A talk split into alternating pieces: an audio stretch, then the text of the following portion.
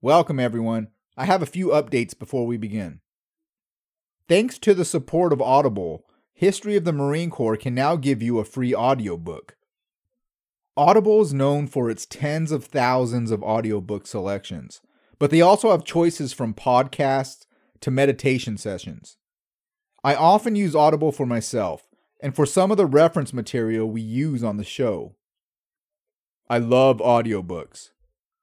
For one, I'm a crayon eater, so having someone read the book to me is a lot easier. But it also allows me to rewind and listen to segments, and I could listen while I'm doing things around the house. In the spirit of transparency, History of the Marine Corps receives a kickback for everyone who signs up, but the author or the publisher does not sponsor me whatsoever.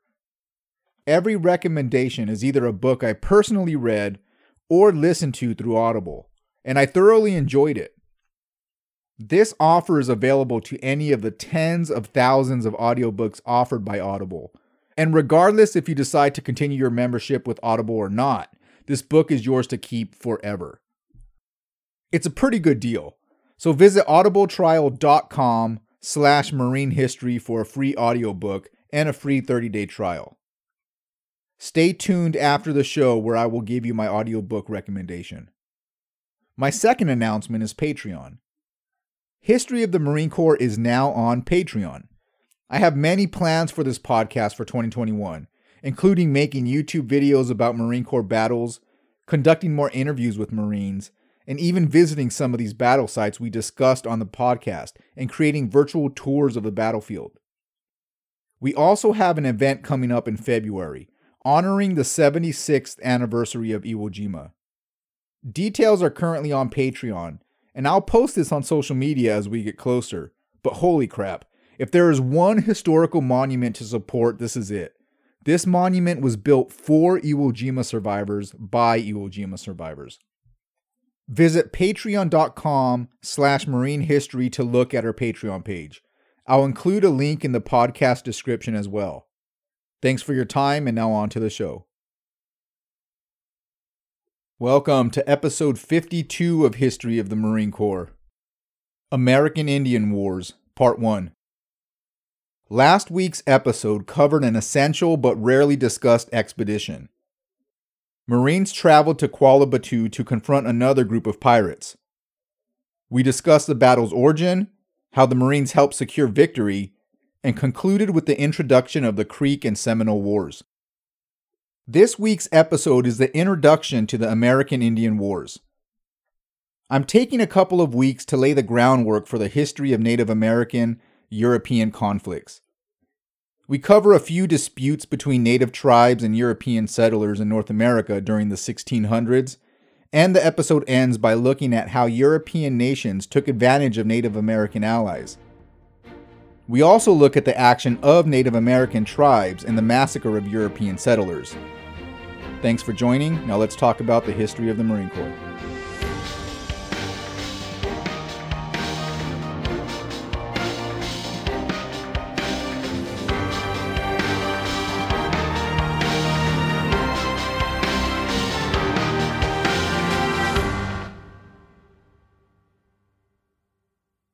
I struggled for a while on how to approach the American Indian Wars in this podcast. Although the Marine Corps had a role in some battles, the conflict between Native Americans and the United States was mostly fought by the U.S. Army. As I mentioned during last week's episode, the view of the morality of the United States will vary depending on who you ask. Some criticize the United States for how they treated Native Americans and blame the country for the current state of Native American tribes. Others think that the actions of the United States were justified. Frankly, I don't believe it's that cut and dry from both sides of the spectrum. This is a complicated topic, and you often hear about the impact the United States had on Native Americans. But the United States wasn't the only country that impacted the Native American way of life. European countries started visiting North America in the late 1400s. And Native American conflicts began as soon as the first Europeans stepped foot on North American soil.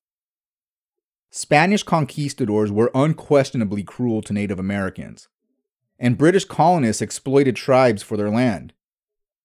During the American Revolution and the War of 1812, the British took advantage of the tensions between the United States and Native Americans and used them as part of their military. The British relied on Native Americans to help fight the United States during their invasions of Canada, but once the US stopped attacking our neighbor to the north, British support for Native American tribes suddenly vanished. They were left to defend their land on their own. So if you're one who tends to think in extremes and believes the United States was inherently evil, or on the other end, think the US is entirely innocent, I ask you to keep an open mind as we navigate the history of Native Americans in North America during European colonization. If you disagree with anything I have to say, I encourage you to research it, and if you find something contrary to what I'm saying, shoot me an email.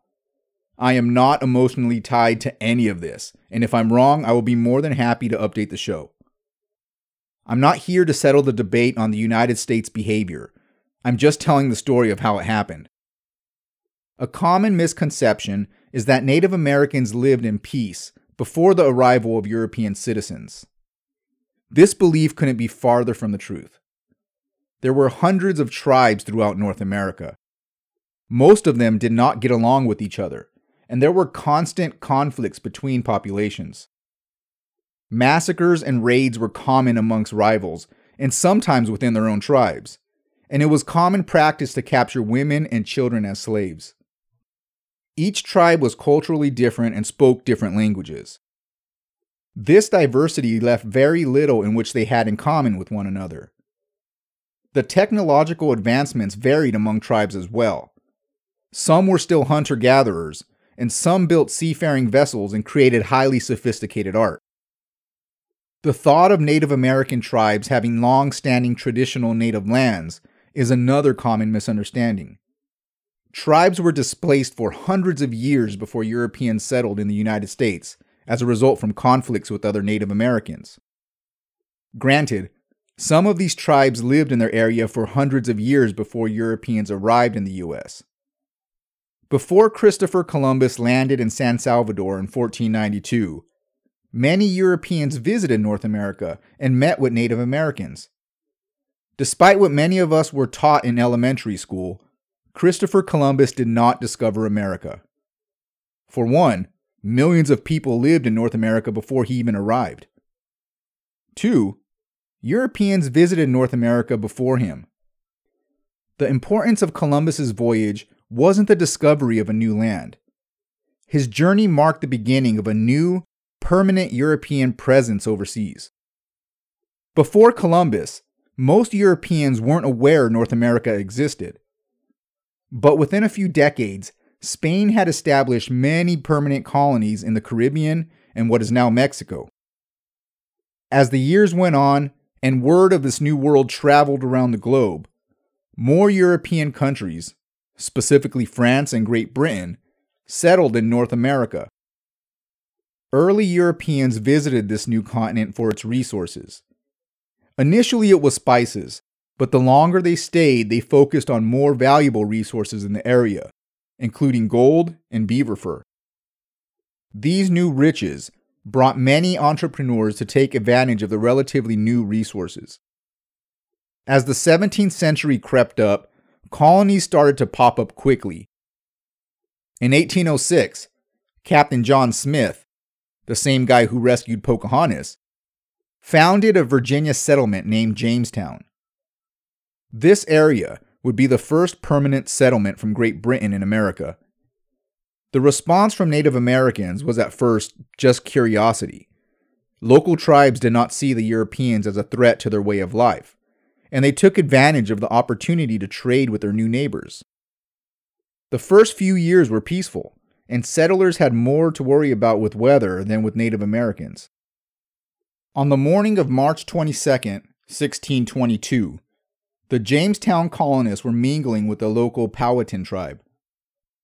This activity was a normal thing to see in the early settlements of Jamestown. The two neighbors often had breakfast together, farmed the fields together, and traded goods and services.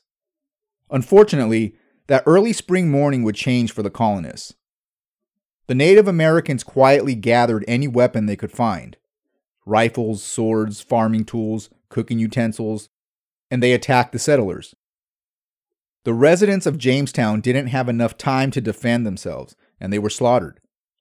Almost 350 settlers were massacred that day, which was about a third of the colony. Colonists spent a decade and a half building up that city and were almost wiped out in a few minutes. The chief of the Powhatans orchestrated this attack. In a letter to the Jamestown settlers, he wrote, quote, Your coming is not for trade, but to invade my people and possess my country. Having seen the death of all my people thrice, I know the difference of peace and war better than any other country. Unquote. This event began the tension between the new colonists and the local Native American tribes. As more Europeans settled in North America, colonists became more familiar with their surroundings, and as that confidence grew larger, they started to migrate west. Settlement after settlement would experience similar situations compared to Jamestown, specifically the towns in remote locations. In the mid to late 1630s, Dutch and English colonists along the Connecticut River Valley had periodic conflicts with the Pequot tribe over territory control. Small scuffles turned into larger battles, and both sides fought each other for political dominance and territorial control of the area. In the 1640s, Dutch settlers engaged with the Lenape Indians in the New York, New Jersey area, known as the Wappinger War. One night, Dutch settlers snuck in and attacked a Lenape camp, massacring almost all the Native Americans. In the 1650s, the Susquehannock Indians launched an attack on multiple Dutch settlements along the Hudson River in what is known as the Peachtree War. Over 600 Native Americans assembled and attacked the Dutch. It's unclear how many Dutch settlers died during this massacre, but 150 were taken as slaves. In 1660, Dutch settlers opened fire on a group of Native Americans of the Esopus tribe. They were simply enjoying a drink around a campfire after a long day of working on the farm. The Esopus tribe retaliated and destroyed Dutch settlements' supplies, farm crops, livestock, and killed some of the settlers. This retaliation would ultimately lead to the King Philip's War three years later, which involved New England colonists and the Wampanoag.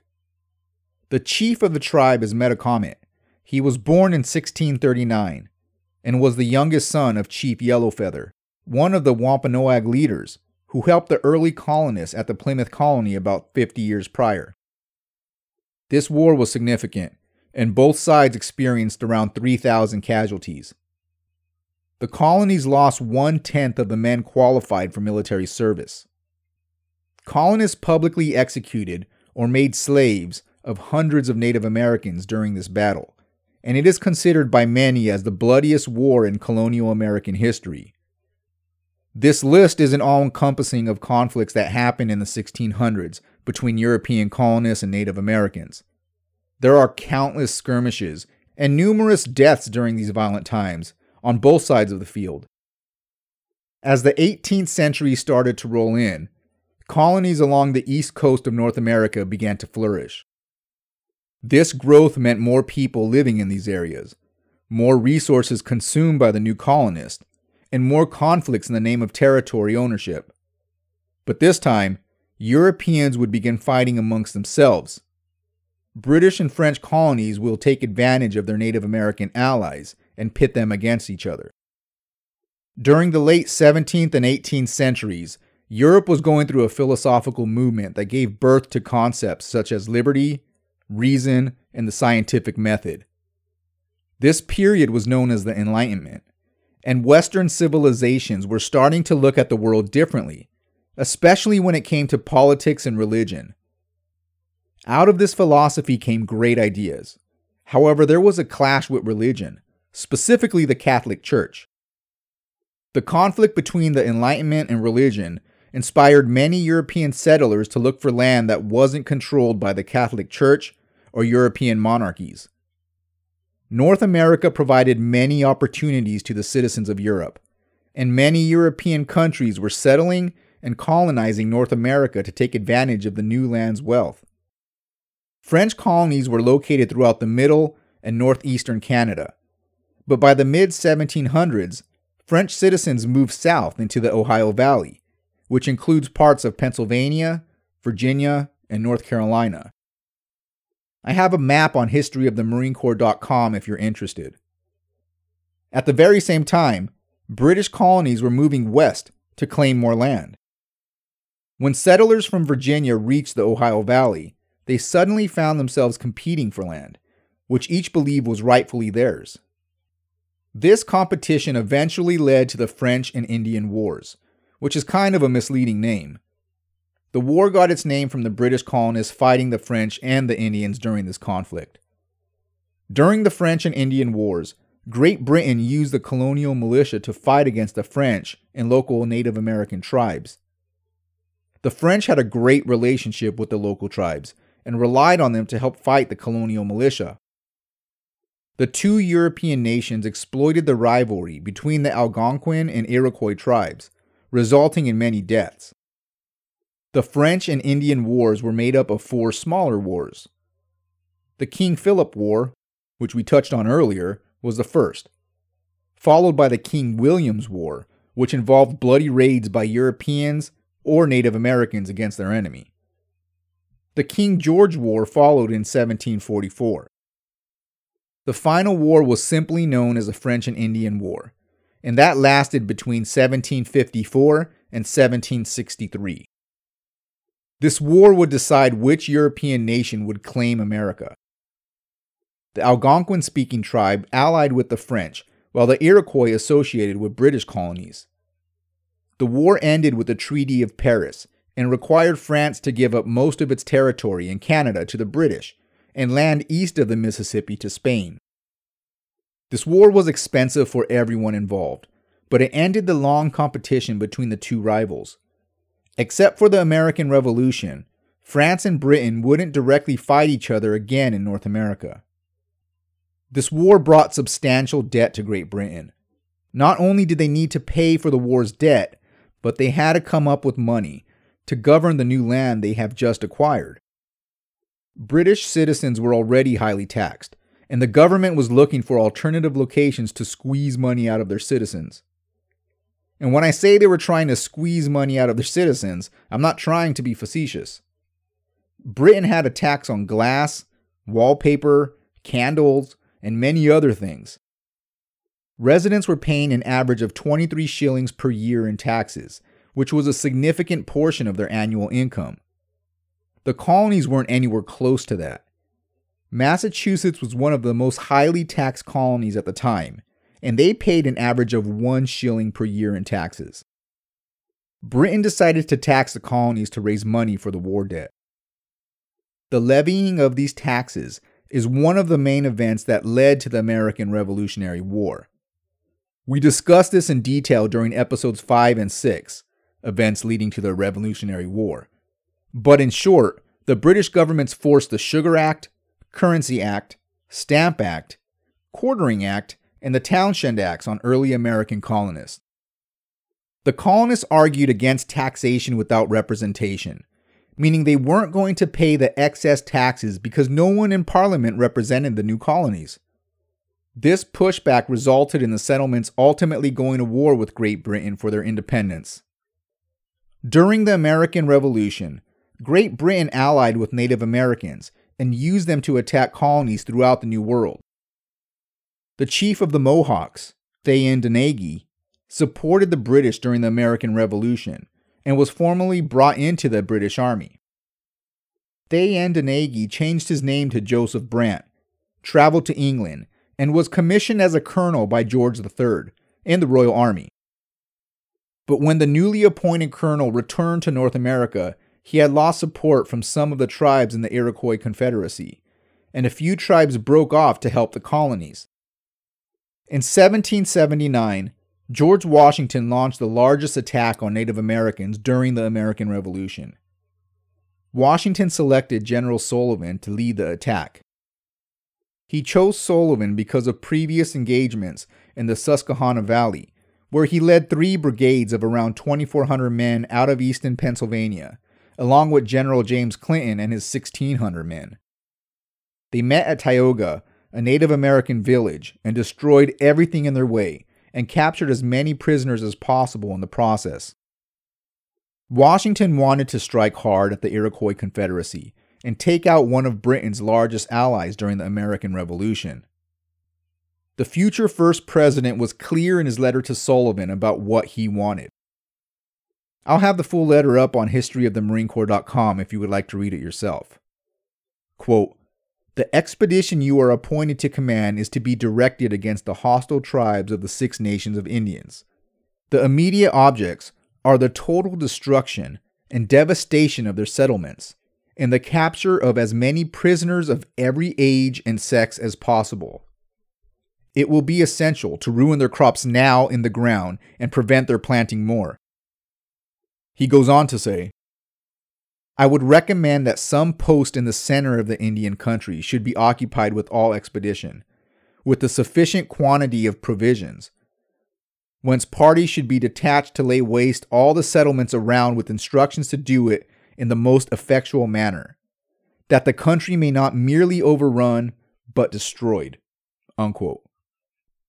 The expedition demolished the Iroquois food supply and destroyed their villages which successfully stopped another significant attack by the Iroquois Confederacy for the remainder of the war.